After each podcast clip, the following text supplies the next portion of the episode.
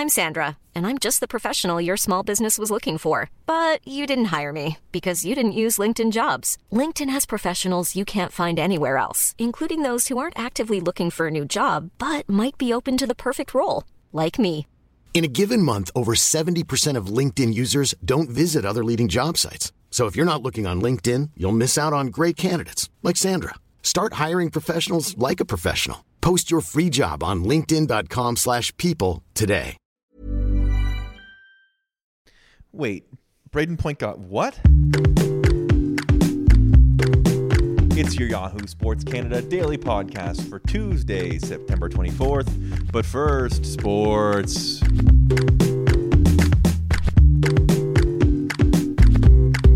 So, Brayden Point signed a bridge deal with the Tampa Bay Lightning. Three years, 6.75 million per, and hmm, that once again is an RFA signing for a lot less than Mitch Marner did. Like four plus million less than Mitch Marner for the next three seasons. And doing it on a team that has put up some of the best point totals in the modern game. And it gives them a little bit more room to maneuver as they continue to lead the way for the NHL's Eastern Conference elite. And believe it or not, Maple Leafs fans freaked out a little bit about this. I, I know. Crazy. But here's the thing Marner was considered the top of the RFA class for sure. Well, maybe not for sure. That's the thing. He he isn't far and away more valuable than Brayden Point. If you look at their totals in the last two seasons, they're nearly identical. And it could be argued that as a two-way player and somebody who plays center, Point actually has a lot of things in his favor for being more valuable than Mitch Marner. So how do two teams, the Leafs and the Lightning, both in reasonably similar situations, both signing fairly similar players, end up with such radically different valuations? First and foremost, look at the term. And I know it's a cop out, easy answer, but it's true. The NHL could be in for a world of change in the next three seasons, and points value three years from now could skyrocket under a new CBA and in a league with a new TV deal and a new franchise in Seattle.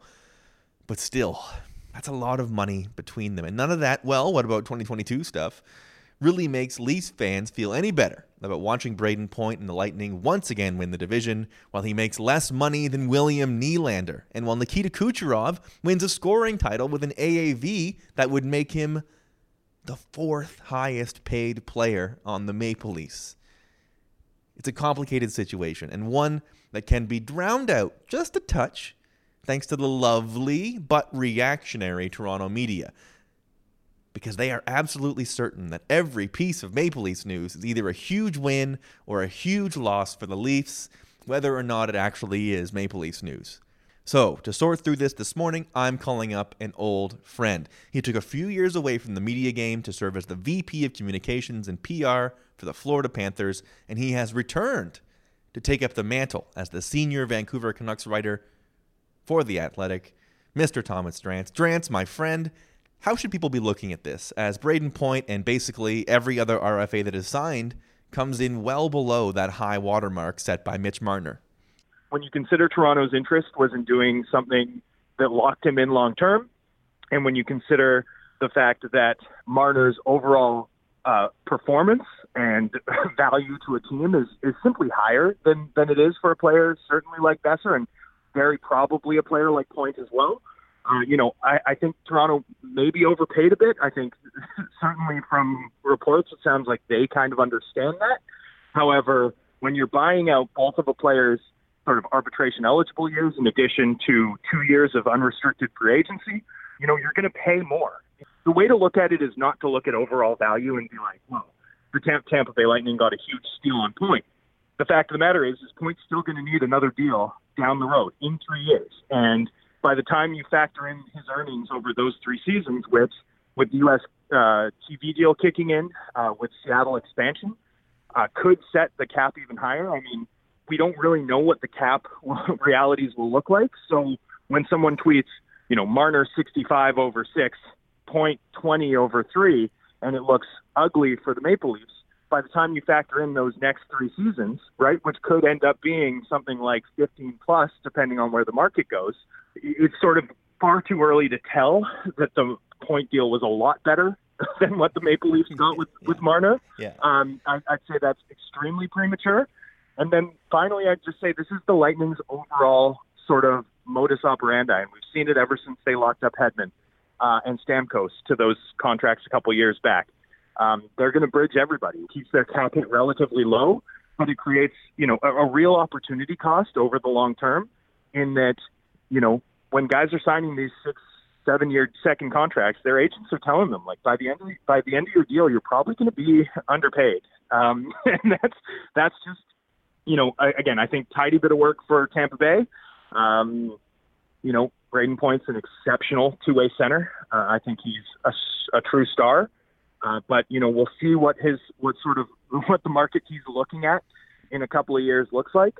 Um, but but it could be dramatically different. And over the course of the actual passing of six years of time, um, I, I don't think it's inconceivable that Point comes much uh, much closer to uh, Marner's total earnings uh, than it might seem on the day he signed his deal. So you're back in the media fold as part of Vancouver Canucks coverage, back home, back where you uh, got it all started. How do you feel about looking at the team right now through just a few preseason games and, and camp? What's the vibe you're getting off of this year's Canucks team? Yeah, I think there's no question that the Canucks are going to be better and more talented than they were when last we saw them. Uh, you know, they were an 81 point team, I think, last year, uh, off the top of my head.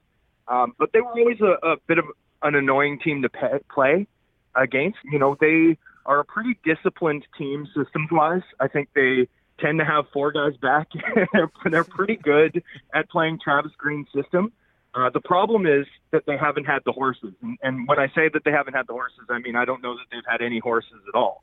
And when you look at this team and you look at the additions of, you know, guys like JT Miller, obviously came at a high cost, but nonetheless, uh, Michael Ferland, uh, when you look at another year of development from Elias Pettersson, when you look at Brock Boeser entering his third season and, you know, finally getting most of a training camp in, um, you know, I think there's genuine reasons to be optimistic that they should be significantly better than they were last season.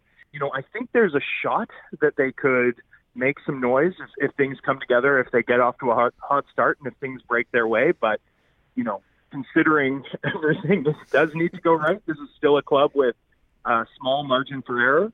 Um, you know, that's going to need uh, a fair bit of good fortune, I think, to to get to where they want to be. And you know, I think the stakes are high for the management group, and the expectations are high in the city.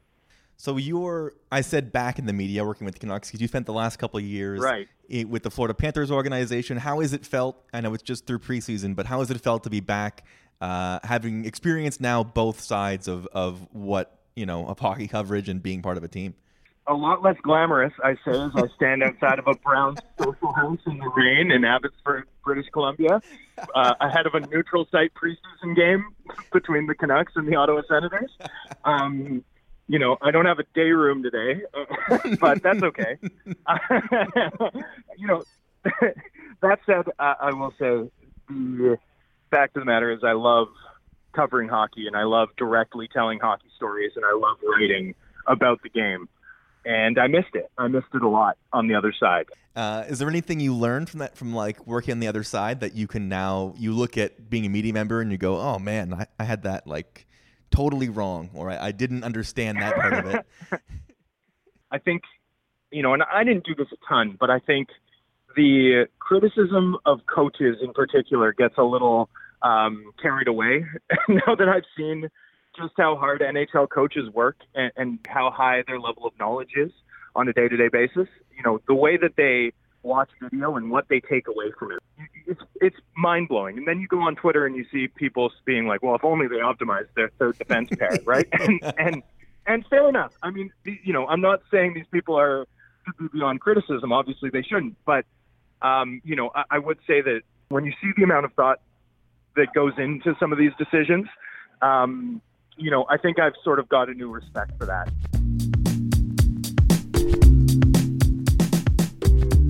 And just a few more things before we send you on your way this morning. You want to talk relatable? Vladimir Guerrero Jr. clarified some comments that he has obviously lifted weights before. And while we're canvassing answers on that, by the way. So have I. Uh, he set the record straight after some words were misconstrued over the weekend. He meant to say that it was never like a weight focused offseason program he'd done. He'd flipped tires and done conditioning and done all that like IG video workout stuff, but never straight weights while in the Dominican. He did uh, let it leak, and I don't think this is a surprise to anybody that has watched him in September and August, that he hasn't felt 100% lately and is a little tired as the season wears on. The quotes do go on to get a lot more optimistic. Vladdy has stated his goal for next year, 2020, is to stick at third base and to play all 162 and to keep up his conditioning, to stay at the hot corner for as long as possible. You know, the Ivory Tower front office would love for that to be the case and for him to stay as the third baseman. But uh, we shall see on that. WWE star Lacey Evans fooled a ton of Canadians and news stations with a video she posted of herself getting pulled over in Edmonton before a WWE event. She insulted Canada, the whole nine. She insulted the RM- RCMP, uh, and plenty of publications ran with it as a story. And that, my friends, is called getting worked.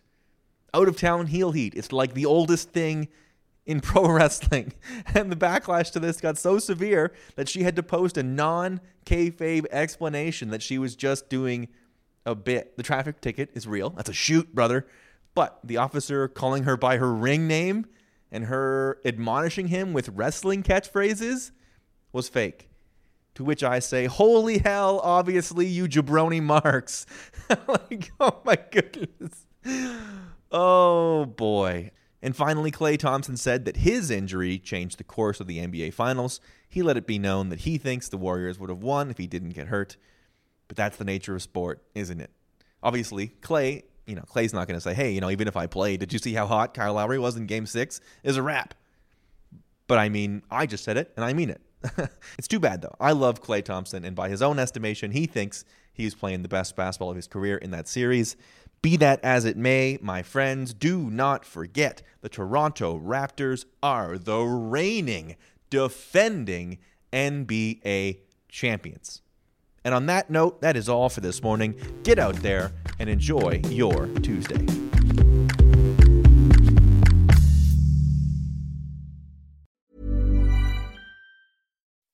When you make decisions for your company, you look for the no brainers. If you have a lot of mailing to do, stamps.com is the ultimate no brainer. Use the stamps.com mobile app to mail everything you need to keep your business running with up to 89% off USPS and UPS. Make the same no brainer decision as over 1 million other businesses with stamps.com. Use code PROGRAM for a special offer. That's stamps.com code PROGRAM.